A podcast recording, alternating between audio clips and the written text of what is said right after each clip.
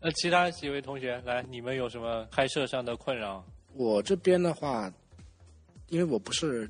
负责前期，我是负责纯后期这一块的。嗯在婚礼这一块呢，我是非常小白，对，嗯啊因为我们因为我之前做的行业都是有脚本，啊， 对，所以就剪辑上顶多就是大家讨论一下，然后最后到手上你顶多在脚本的基础上做一些点缀，嗯嗯嗯 不会有什么大的偏偏移。嗯然后目前的话，我比较大的困扰是就是风格上面，我们其实呃在风格上，我跟我的这个搭档不是特 别的统哦对一我。今天听你聊了一下午，对呃然后当然了，我也不能说他是错的，因为他的从因为我目前大部分还是跟着他的想法走，嗯因为他毕竟在这个行业从事了确实八年了吧，应该，啊，哦对他时间做的比较长了，所以在这一块我没他有话语权。啊，我们前情提要一下，也给陆哥说一下啊你们的情况是什么样的。啊是是是这样子的，我的搭档呢，他比较喜欢走纪实的风格，相当纪实，相当纪实 过渡计时，啊，对 过，我不不懂怎么形容，应该不知道啊，纯不是纪实啊，计时左你派描述一下吧，就是镜头比较怎么样平铺直叙嘛，啊，平铺固定直叙镜头，固定镜头呃，没那么平，没没那没那么平铺直叙，啊， 但是怎么说呢，就是他这个东西需要。就是我觉得吧，可能需要比较好的画面和好的场次来支撑，哎，对吧？对嗯，然后包括就是这个在声音上面也需要有些东西，对，对，然后这不是每一场都能达到这么好的一个高度的，嗯，有的时候就不太好往这个方向走，所以后来我在他的基础上加一些自己的想法，我会把片头这一块做的稍微花一点。嗯，首先，因为我们之前也不叫他的，就我们之前的这个想法呢，这个计时可能不太卖得动，市场上不是特别的受欢迎。嗯，在我们那一块吧，我们江苏这一块，嗯，所以后来我们也在进行去看其他的一些团队的片子去学习，嗯，但是东拼西凑嘛，总归还是没有自己的一个风格，或者说没有成为自己的一种东西，然后有的时候就会显得割裂感很强，嗯，前面和后面的割裂感比较强，然后包括后面还是因为前面需要一些好的素材来提供，来支撑，嗯前面的节奏比较快嘛，然后也需要镜头比较多，所以后面到了后面去做后面一段的时候就就相当平了，就相当平了，对哎菜在前面全用了， 后面没对有料对了，对啊对对我我能理解的就是，那你们现在片子的结构是什么样子？比较花的一个片头，对，然后后面是什么？三十三十到一分钟的片头，嗯就可能是比如说是抽帧的，嗯，或者说是剪的飞一点的，手法多一点的。对手法多一点的，嗯嗯或或者说是一些氛围感比较强的。 OK，然后第二段呢？第二段就是跟着时间线走，计时，对，然后讲故事叙对，述讲故事，嗯然后然后当然故事我我不是特别会讲故事， 嗯，OK 嗯 OK，一段计时段落我能想到，然后再再下一段是什么？呃，几乎没有下一段了。啊，两段是对，两段是就是当当然后面是比较完整的一段，哦嗯没有高潮吗？高潮应该我一般会，因为我没有太多经验嘛，然后嗯高潮我一般会放在就是进门的那一刻，闯哦门。我们那边的习俗是闯门嘛，嗯啊，当然我不知道这个应该是哪儿都有的习俗啊，我们那儿没有什么特殊的习俗，嗯就是闯门，然后游戏的时间，因为我的起点不会在开头就慢慢铺，因为可能没有这个方面的经验，也没有这方面的这个意识，然后我一般铺是从南方出发开始铺，嗯，南方出发开始铺之后，我会接一段，就我不会让南方直接就是出发之后瞬间就到女女方家楼下了，这个就有点太嫌快了，啊所以我会在中间插一段女方家相对而言比较这个有情感的一段，嗯就是比如说跟父母的聊天啊，跟闺蜜这个聊天啊，或者是看着窗户，呃，有点惆怅啊之类的这种，啊，有点期待，有点期待， 嗯有点期待的 这不种小画面心暴露了吧？嗯有点期待的这种画面，然后去接男生到女生家，在进门的那一刻去进入他的一个比较高的阶段，嗯但是这个可能就是前面铺的不好，或者是这个高的地方不太够高，也不知道什么其他原因吧，可能这因为不懂嘛，所以才要出来多看看多问问，嗯嗯、就是这方面的原因，因为后面一段确实是可能没有太多可取之处，但是如果前面一段不不走这种方式的话，目前也没有更好的解决办法。对于我们来说，我们其实是方向上有一些迷茫，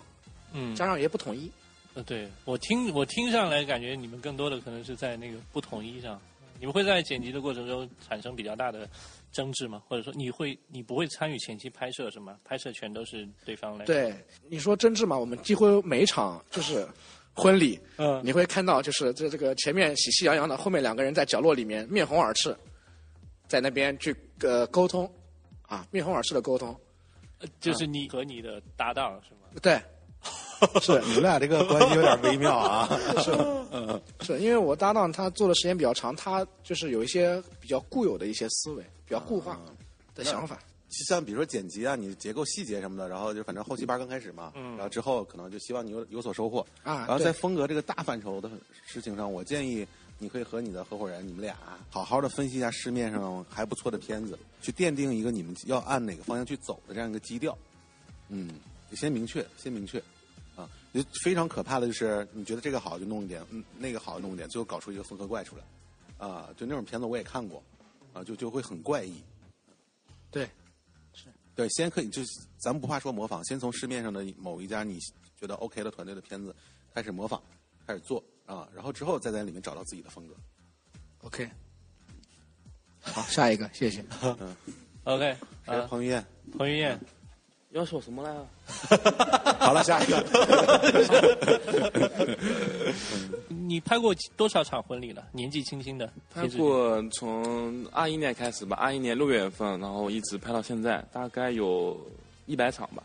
哦哦，那已经挺多的。那你在拍摄过程中或者后期过程中，你们当地的这个婚礼对你产生最大的困扰是什么？最大的困扰就是现在就往另一个风格发展，就像刚刚那个陆老师说的，就是前面是前面的风格，后面又是后面的风格，就是两异化了，前后呼应不上。啊、对，但是为什么是什么导致了你们的这个作品现在会呈现这样的结果？可能因为是老板想换风格了吧。呃，过度阶段，之前一直做的都是那种情感唯美纪实的，嗯，然后现在就是现在就换酷一点的吧，属于就酷一点那种青蛇青蛇风那种哦，但是前面是青蛇，但是后面又是重视重射，对后面后面又是后面又是那种偏有点像感情那种，对，啊就是一段前面一段后面一段，属于那种两两三段式那种感觉。你觉得是什轻么？轻奢这 个这个词好像这又是一个新新的一个那什么啊？就是也特别迷，就是大家都喜欢把自己的风格定义成一种词儿，然后这词儿呢，你让他细说呢，他又说不出来这个词的具体的这个风格描述，那你说那很有个偏见，你说福建就满身金子那是轻奢还是重奢？ 那个是死亡金。 对，这就嗯，但是你你又决定不了，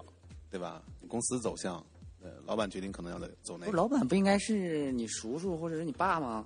嗯，对，是我那哥，年轻人是不你应该有一些话我也语不权是吗？哥吧，算叔，对，啊，算叔是吧对，？算叔。我说，那你作为侄子，年轻人是不是？你肯定有一定的话语权。你他个人比较倾向于哪种风格呢？嗯轻奢还是重奢？情感吧，还是偏向情感一点。啊、这次来是你自己愿意来的，还是你叔派你来的？嗯，这次是我自己愿意来，对，然后主要就是为了想见到陆陆老师嘛， 就是从小就是从小就是一直把陆老师成为偶像， 真的就是没想到有一天会见到陆老师呢，太激动了好。了，下一个同学。呃，气氛变得有点怪异。哎，那你觉得就是你们拍轻奢的时候，你遇到个什么问题？嗯、首先第一个就是信任，然后环境，挑新人，挑环境对，挑信任挑环境。啊，这是老生常谈的一个问题。 嗯，对，然后现在就是基本的话，早上的画面现在就基本在影棚里面拍。影棚里面，对，影棚里面就是让他们新人换好衣服、换好西装，然后伴娘换好早上穿毛，就提前一天拍了，拍掉。哦为什么会有影棚这个地方？就是你们那儿结婚都要去影棚里啊，面不是，不是，不是，啊我我环理解境的环他那境个嘛，让那个新人或自己提前开个酒店嘛。啊你们把那个称为影棚是吧？不是，不是，也有影棚，有单独现在影棚有专门的影棚做成酒店的风格，然后专门为了拍那个陈不毛是，是吗？这是这是有点乱，有点乱，有点乱，有点乱，有点乱。什么样的影棚？白棚嗯，不是白 棚，就影是棚像花照那样的，因为我们有景？吗？里边有置景？有景，什么样的景？什么样的景都有， 就是那就是实景棚，就是咱们实操那天那种棚嗯，对，啊，那不就是实景棚吗？然后就它五星级酒店那种嘛，然后早上开始晨跑、浴缸什么的，对不对？但是懂吗我明白，就你们当地这种棚，它是专门服务婚礼的，是吗？还是说它也它是一个，比如说我们商业拍摄的这种棚，只是你们会在里头拍？对对对对，我们只拍在里面拍，哦明白了，明白了，就是哇，所以你们那儿结婚就甚至会不是去不是订一个啊棚，不不是会定一个款，就是客户好一点的话，想就是想要那种风格的片子，当天新人家里环境又不好，又出不了片，你只能这钱带谁在？出？你们出？就带在那个棚里面拍呀、啊对，棚的租赁费用你们出还是新人出？那个棚就是我们自己建的，哎啊哎呦， 啊对不起，对不起，对不起，对不起，对不起，冒昧了吧？你 多冒昧呀！你问这话，哦对不起。呃， OK，这这现在已经卷成这样，你是家里有这条件哪儿哪个城市来着？啊安徽蚌埠。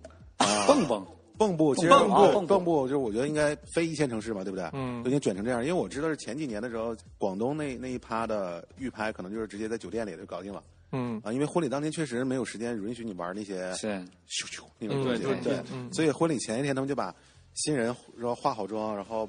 伴娘什么全都就复刻一下婚礼当天的装扮，嗯玩那一套东西。那嗯结果蚌埠现在已经卷到这个我前天去棚里面去搞了，这个是只有对你有时候们有有时候也会让新人自己就是掏那个酒店的钱，然后我们去酒店里面拍，就提前一天把啊啊那 OK，你们提前一天拍了，那你们婚礼当天拍啥？就拍早上接亲这些 画面呗，因保为保一条时间嘛来 不及啊。好一点。是是只有你们这样干，还是大家都这样干？嗯，这个怎么说呢？看因人而异吧。如果说你想，还是看客户的需求。我知道，就在你们当地，是只有你们这个团队这样干，还是大家都在这样干？嗯，没有，也有一家，其他团队也不是很了解， 对很了解，就不啊不是能很万一了对对，明白啊。哦那除了那个影棚会提供道具吗？你比如说你们玩那那套的话，肯定需要好多东西去辅助这个人物。呃百达翡丽，啊，提供名表租 赁， 有吗？就道具呗，就对是网上道具，那个新人会自己去网上买。啊，他会在网上买。对，我们会让跟沟通的时候让新人在网上自己买，买百达翡丽吗？ 哦那有点夸张 了吧？啊，就这样啊，就是我觉得他们这个玩法也没错，也挺好的，起码就是有一个方式去丰富自己的素材量，然后或者让自己婚婚礼当天没有那么局促，嗯我觉得也 OK。但是我们肯定不会这样，我觉得我们提前一天预拍，我们肯定不会去棚里面去重现某一个套路或者某一个场景。我们预拍，比如说你像 咳之前放那个片子，我们新人是话剧演员，那我们就去剧场里去拍，拍他们真实的工作场景，对吧？我们可能会选择这样去拍。嗯你那剧场比影棚还厉害，你那 对，当然我们会去根据客人的真实的这个呃故事和身份去给他定制这个预拍的东西嗯啊、但是呢，你们也可以这么做，这么做的话呢，婚礼当天你可能就有更多的时间，就是不用去摆拍了，你可以拍一些真实的人物事件啊，抓取这些东西。我不知道你们在不在拍，嗯，对，之前就那个刚刚那个陆老那个陆老师刚刚提到这个问题，就之前那我们之前就在二零年、一八、一九年的时候就拍那个 MV 吧，就那种旁嗯白那种 MV，、就两个人小情侣穿那种生活装，然后在河边呀，在那个咖啡店呀、图书馆呀，那喝喝咖啡、牵牵手、走走步，嗯对，就之前拍是是拍那那样的微电影，嗯，对，可能现在年轻人更多了，偏那种时尚风一点。我我就是接着我刚才说那个啊，就是不是说你们这样拍法不对，就我比较担心的是这两种东西放在一起会不会怪啊、嗯？就我对，我前面就一乱擦擦擦擦，后面就是情感，对，我就觉得挺怪的。对，一部分是真实发生的东西，然后一部分明显看出来是演演的。就是我我是觉得这个后期好像没有很好的一个结构能让他俩融在一起，就前面是一段擦擦擦，后面就一段情感，就单独嗯对分开。段落感太明显了。对，段段落感太明显了，就分分割分割开了。啊，但是这个东西也是你们当地的客户他们真的喜欢的，是吧？有人比如说有没有客户说到过啊，好尬，我这个前面这个东西，嗯、好像没有 吧？ 大家都还是喜欢百达翡丽的，看来是， 只不过是你在这个融合上产生了一些困扰。就对，你早上现在早上就男方女方都是摆拍了，不像那种真实记录那种，对，太尬，就摆拍摆的太尬，就让让别人看不出来真实。我觉得好的摆拍是让别人看不出来这是摆拍，而是而是一个真实发生的事。我觉得是这样，就我我的理解是这样的。嗯，那对，确实应该是这样。嗯，但是你这个问题，我也觉得其实挺难解决的，因为我们的服务类型本质上来说还是在满足客户的需求，就我们在服务于对方，对吧？很大一部分程度上来说，对于最终这个影片的呈现的效果有较大的话语权，肯定是在客户那边的。那如果说你你当地的客户他就喜欢这种类型的话，其实我觉得，甚至我们是没有太大的话语权，或者说是有这个权利去要求他们不要这样做的。我觉得这个也是各地的，我知道大家都有这个困扰，嗯，但我好像暂时也没有什么太好的解决的方法的想法，嗯， 我倒是有一个这个开放性问题。那假如说就是我们做了一个坚持我们自己内心想法的片子，然后那可能没有迎合这个市场或者是客户，嗯，因为有些客户他也没有清晰的定位自己想要什么样的风格呃片子，大多数大概都是这样，对吧、嗯那我们做出了一个我们内心满意的，对吧？让自己爽的片子，那给到客户，客户会有什么不一样的看法吗？你们有自己有尝试过吗？你们每个人，懂懂我的意思吧？对吧？就是做了一个自己觉得好的片子，就觉得认为很有纪念意义的东西，而不是去迎合市场做那种缝合怪。有的这个之前去访了一下非系视觉的这个一个片子，重庆拍这么一个片子啊、然后呢，反市场反响就没有特别好，就几乎可能有点石沉大海那种感觉，因为因为是什么？我个人感觉啊，因为这个新人的审美能力还没有达到像张老师今天说那么 high level，他根本就是土。就是二零一八年，我在这个前期班学完之后，回回到当地，之后再做这个婚礼，当时嗷们的娘，咵一一整波全整个全是炫酷风。后来慢慢慢慢固定点的不好好构图，这种纪实风格又冒出来了。哎，大家又都一招全去学那个东西去了。嗯，嗯，然后刮一波风，就就就大家都都去去，哎，也不知道是小红书这个魔力啊，还是说这个现在这个自媒体这个魔力啊，就洗脑式的这种，它就是不太把这种婚礼作为一个真正的去记录的这个东西，它可能是更多像是一种仪式感。像是吃蛋糕似的哦，今天好雷来的蛋糕好吃，明天可能是什么什么贝什么贝甜的蛋糕好吃，那他根本就不会去在乎这个本质，所以说这个是我们就是没办法像呃这种大团体可以就去决定自己风格，就是我这个，因为我这个体量就在这儿了啊，像嗯这二四二四 famous 这种，对，体量在这儿了，去 我们我们确实 famous，但我们不是二四 famous 啊。OK，anyway，、啊不重要啊呃，因为他这个就是有权利去选择客户，而我们这种现在就是目前就尴尬在是被选择这种。对，我觉得，我觉得嗯说到老这个哥要害说的了这件事情非常的现实，就是甚至比如说我们给大家讲课都跟大家说，你要坚持自己的风格啊，你要怎么样怎么样，但确实冷静下来想一想，其实很多数的同行们，就是我们的在座的同学们，其实确实没有选择的那个权利或者说是本钱吧，我觉得。因为我也和大家一样有过这种经历，就自己在家乡里头去做，你真的是几乎别管是收入上啊，还是说当地的市场啊，就很显然都会迫使你变成一个就随波逐流的东西。你想坚持住，其实很难的，嗯，确实很难。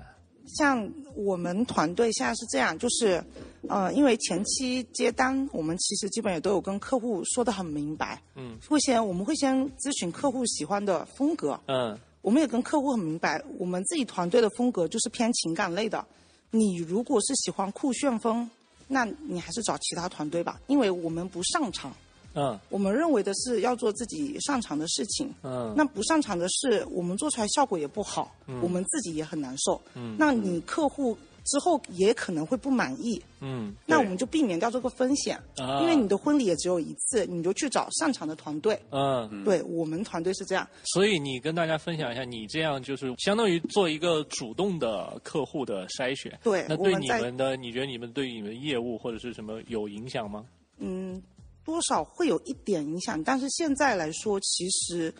因为我们的团队不是非常的大，嗯我们一天嗯、一个时间也就只能接一场到两场，嗯所以对我们来说，其实呃影响少单可能会有，但是不是非常多，因嗯为我们也只能在我们自己有限的时间为会喜欢我们风格的客户服务，是这样。啊所以我们后期会比较少说呃，到最后交的片客户不满意大改动，非常少哦对，因为在一开始我们就直接筛选了。挺好。啊那我们家我们团队发出来的风格的发出来的样片也都是二四这种风格，然后我们都是走情感风，对，嗯，甚至是对你们的现在业务产生一些正面的对，影响的。所以现在会来找我们的，基本上就是喜欢情感类的，啊、嗯对，啊，对，我觉得这个重点就在于他们愿意就是有胆量，当时做出这一步啊，这个很重要。很多同学可能就难就难在你可能没有勇气，或者说你真的没有当下没有那个资金支撑你，或者资本支支撑你去选择这条路。你可能担心我一旦这样的话筛掉了。一多半的客户或者怎么样，我是不是就没钱赚啊？我是不是就没有单量啊什么的？但是就你你沉下心来想一想，确实解决这个问题只有通过这种方法，对吧？你得让人知道你是什么样的，然后他才去找到你。现在很流行的一个词就是所谓的这个寻找同频的对客对户对，啊这个词是对就的，是我这你说的那是其一啊，啊其二我觉得好像大家还有一个问题就是没有深耕某一个风格，或者说没有把啊某一个风格玩透，对 就吃透。就我为什么要这么拍，所以才会觉得市场上哎他们玩这个了，他们轻奢重奢啊，他们酷炫，我他们卖的好了，就慌了，就开始慌，就是就是叫什么慌不择路，饥不择食，就开始转型啊。我觉得如果你在一个风格里面深耕，把你的作品的品质提上去了，啊，自然会有你的那个客户群体，因为这个市场其实很大的啊。我相信就是不是说今二零二零年就所有人都喜欢轻奢，对不对？嗯， 那啊肯定。肯定是有一有一部分客人喜欢这个，有一部分客人喜欢那个。那确实，我下午也跟大家有说过，就是我们的所有的风格，无论什么风格，在我们的环境里头都要乘以一个十几亿的这样的一个基数。其实，任何一个所谓的小众风格，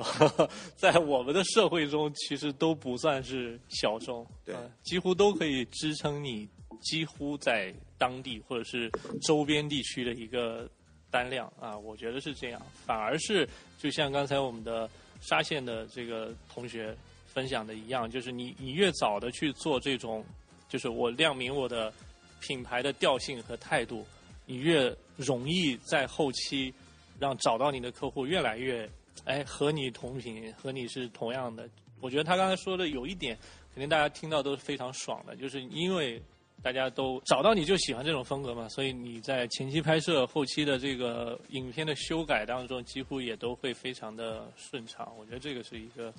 相对比较正向的一个循环吧。而且对于你团队的整体技术能力和这个片子的质量对提升也是有帮助的。对你，天天拍那些你自己都不喜欢的风格，或者你不擅长的东西，那个我觉得是无用功。嗯嗯，仅仅是为了赚钱而已嘛。对对，这话说的好像有点何不食肉糜是 吧？对 但对确实说是得啊很轻松，对，啊说得但很但轻松我觉得确实是啊。伊朗老师昨天就是教我们一些就是剪辑逻辑，嗯呃，情感幅度啊，是激情，然后有一些悲伤之类的。然后像我的个人认为，这是一场婚礼，就是我拍的从头到尾是有前后顺序的。 嗯然后我们在后期剪辑的时候，就根据逻辑要打乱这个前后，然后这样的情况下，我是要保持原样，还是要打乱前后打乱，也可以表现出来这么一件事情，还是怎么呢？我昨晚一直在想纠结这个事情。哦，我明白了。这位老哥的意思是说，是时间顺序可不可以因情绪或者呃影片的需要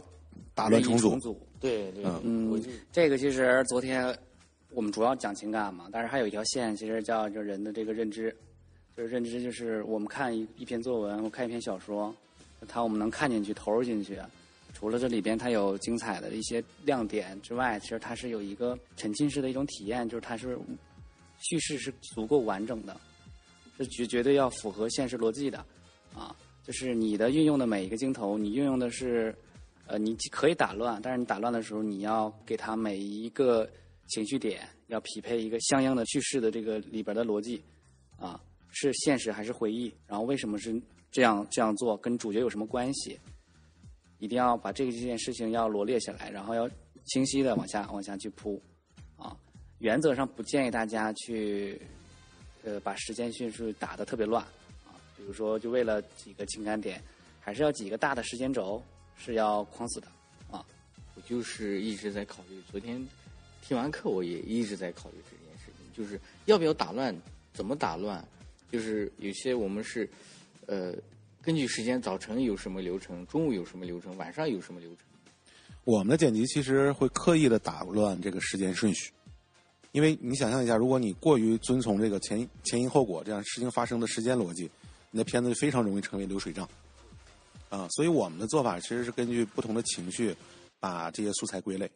当然，时间上你也不能太错乱。对，在大的方向上，嗯完整的整篇的维度上来看的话，它还是要遵循一个有个前后时顺间序推进，对，但比如说，当你去打破的时候，你就要有一个相应的合乎逻辑的理由来解释它。比如说，你把接亲的嗨的镜头放到了高潮的部分，但你那个高潮点之前明显明明已经放了一些婚礼入场的东西，那它在现实的时间中肯定就是颠倒的嘛。但是你这时候的逻辑是什么？你这个逻辑变成了情绪逻辑，就是我把那个接亲时候，因为大家的做游戏最嗨那个状态，或者说你们的那个跳舞的那个状态，它最嗨。它虽然可能发生在那个真实世界中，在它之前，但是我这时候婚礼的叙事逻辑是用情以情绪这个为主线，那你就可以把它放到靠后的。一个位置，我觉得刚才伊朗说的就非常的呃完整了嘛，但是我可以补充一点，就是大家可以把剪辑想象成写文章，一个好的易读的文章，它并不一定是按照顺序来的，对吧？它有可能做一些结构上的创新，比如说它先把结尾放在开头，开门见山，对吧？我们说这个叫，然后后面再来一步一步的解释，或者说平铺直叙的这种，然后一点一点的根据情绪递进推推推推推推推到最后来掀起一个高潮。但无论怎么样，你都要有一个你自己解释得通的逻辑，以及让阅读的人能够更加顺畅的阅读下来的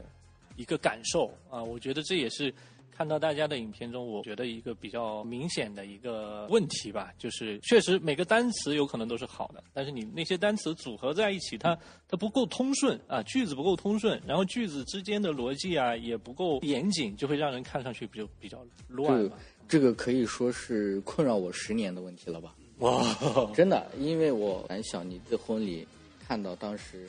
呃，我看到的画面是按照我师傅教的，我没有上过学，没有专业学这个东西，跟着师傅学的。我们组大家都是，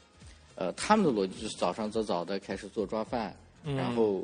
来客人吃饭，啊、男方所有的亲戚到了之后再去接，接完了之后在家里做一些呃流程，然后晚上再跳舞，就这么一个流程。然后，但是当时我看第一眼乔妮老师的婚礼的时候，就是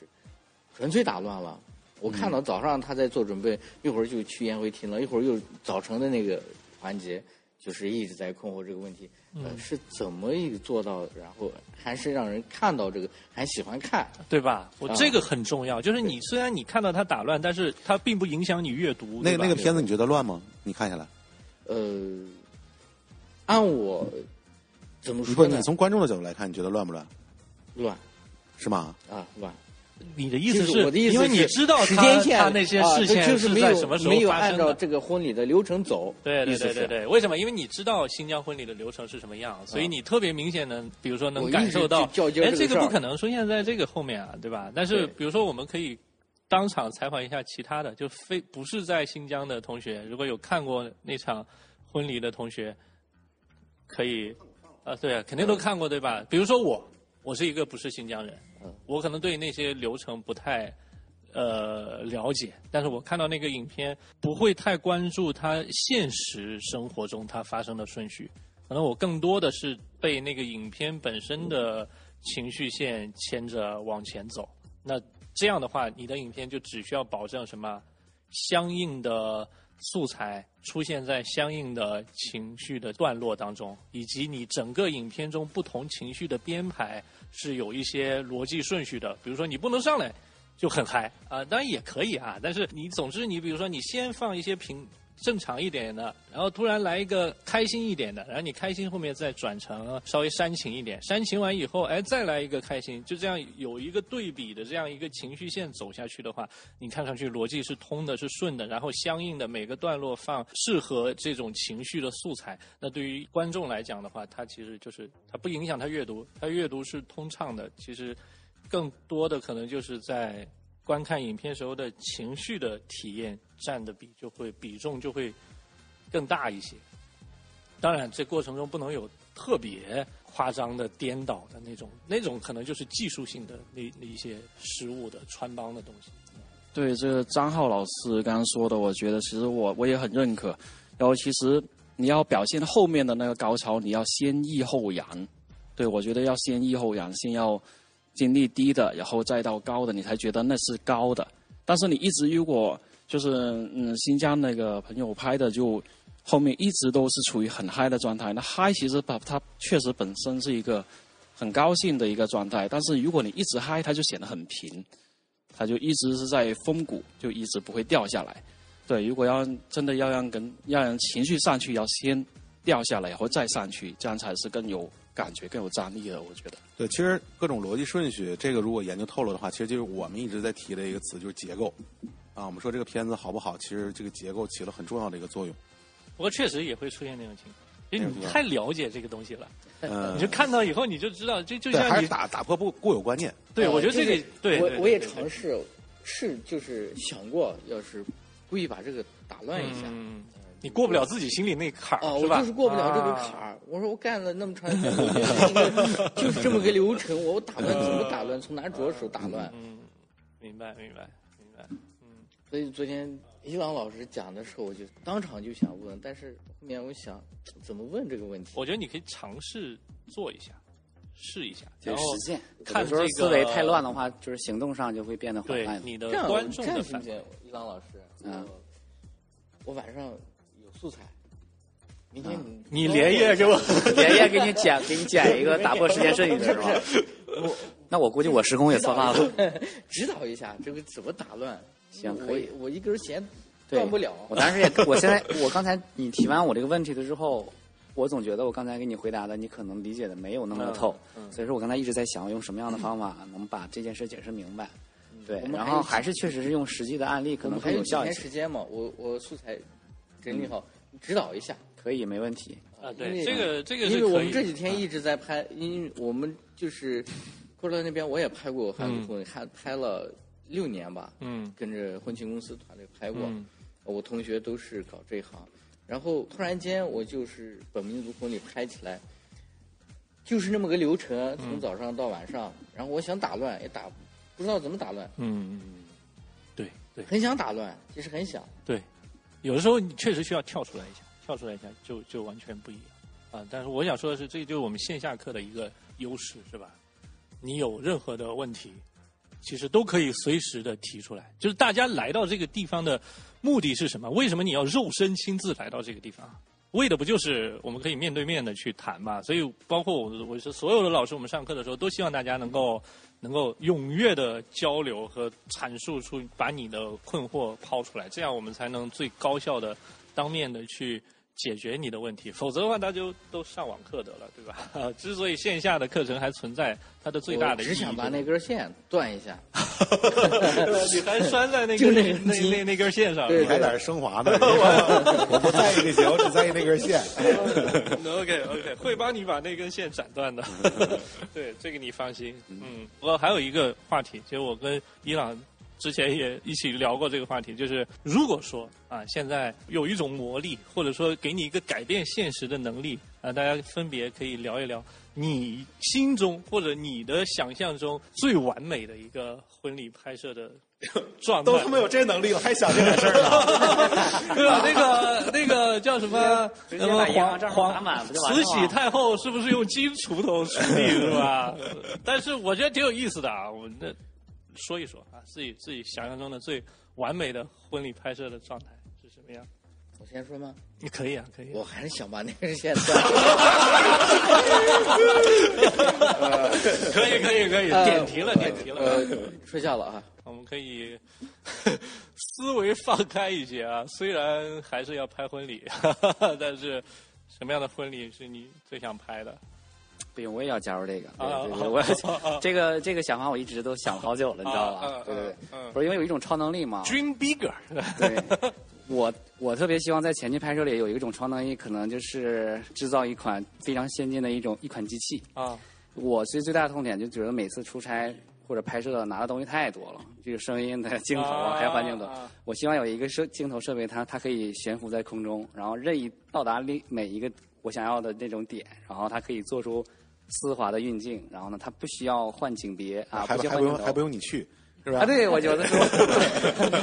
是早上接亲那会儿吧，我就直接在家起个夜，上个厕所，然后直接就把接亲什么的就搞定了。 DJI 说你叫我干啥？对，这个片子呢，后期肯定就是我估计可能过两年一样，应该也就 Cut 是这样 GPT 是吧？对，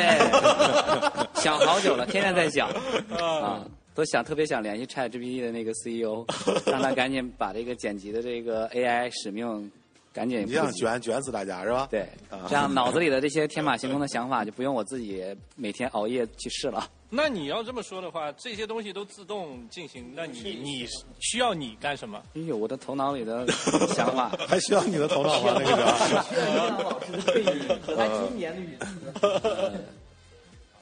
呃，然后呢需要情感然后曲呢 线的，啊，是吧嗯这个很重要啊。还有吗？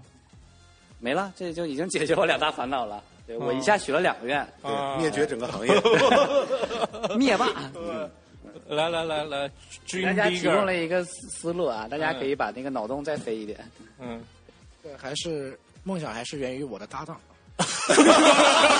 我想换个搭档，你知道 吗？你知道你的搭档今天也来到了现场吗？ 我知道，不不，他他他前对前期前期课啊，是吗啊，？哪对个哥们儿？谁？啊呀？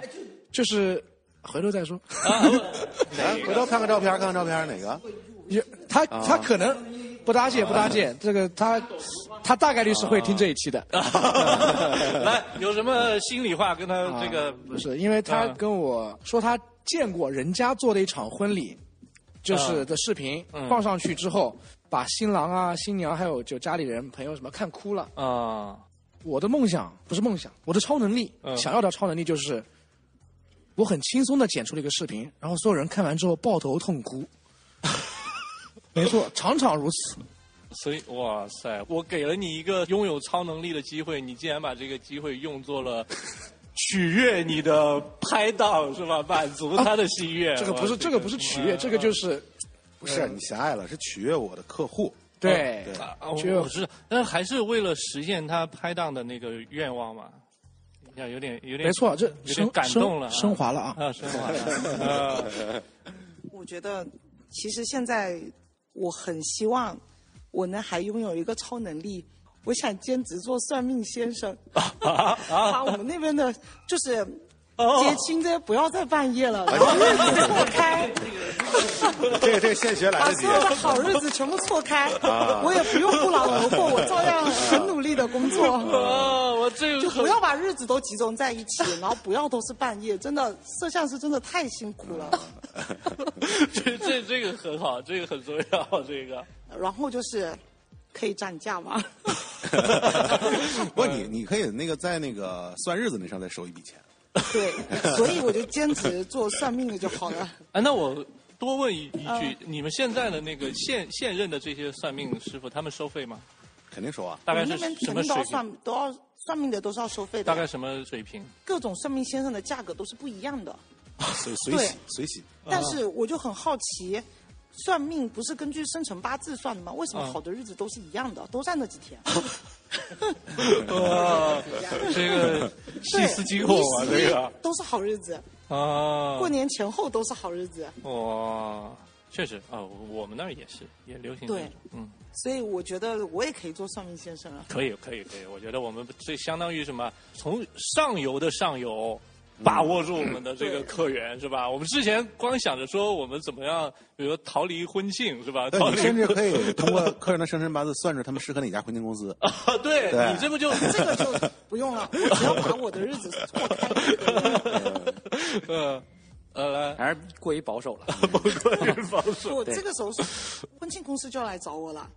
化妆师、各种司仪什么全都要来找我了。嗯可以发展一下啊啊啊！我们的忧郁东北老哥，嗯他每句话说的都很认真，但对对是让我们听起 来，嗯跟赵本山老师一一个个圈儿，还是可能是东北人自带的这种喜 感。这个喜剧坐那儿喜不剧说界都能让人笑。 接地气的说，就是希望大家都能慢下来，无论是从哪个角度吧，就是情侣嘛，就大家可能是面对婚礼这件事儿，可能是还是太快了，你的意思是结婚太快了，还嗯，是方方面面都太快了，大家啊一窝蜂的啊结婚了，一窝蜂的这个这个怎么样了？嗯、希望他们能慢下来，真正就是去，呃，能在感情上更真挚一些吧。这样的话呢，我们也好管他们要早晨的誓言卡的内容。呃，希望他们都能从自己的角度去运营一下自己的婚礼，而不是说我们去看别人啊，看这个，呃，谁谁谁这个结婚了，他的这个现场是什么样子的，他的布景也好啊，或者是他的这个情感思路啊是什么样子的，就是啊一窝蜂的都去学，就希望大家能够去把自己内心的东西掏出来展现给大家，而不是说一盲目的去学习，去去照搬，这个就是希望将来就是说，不论是我拍成什么样也好，或者是说市场发展成什么样也好，就是希望大家能够去遵从本心，去呃车马很慢嘛，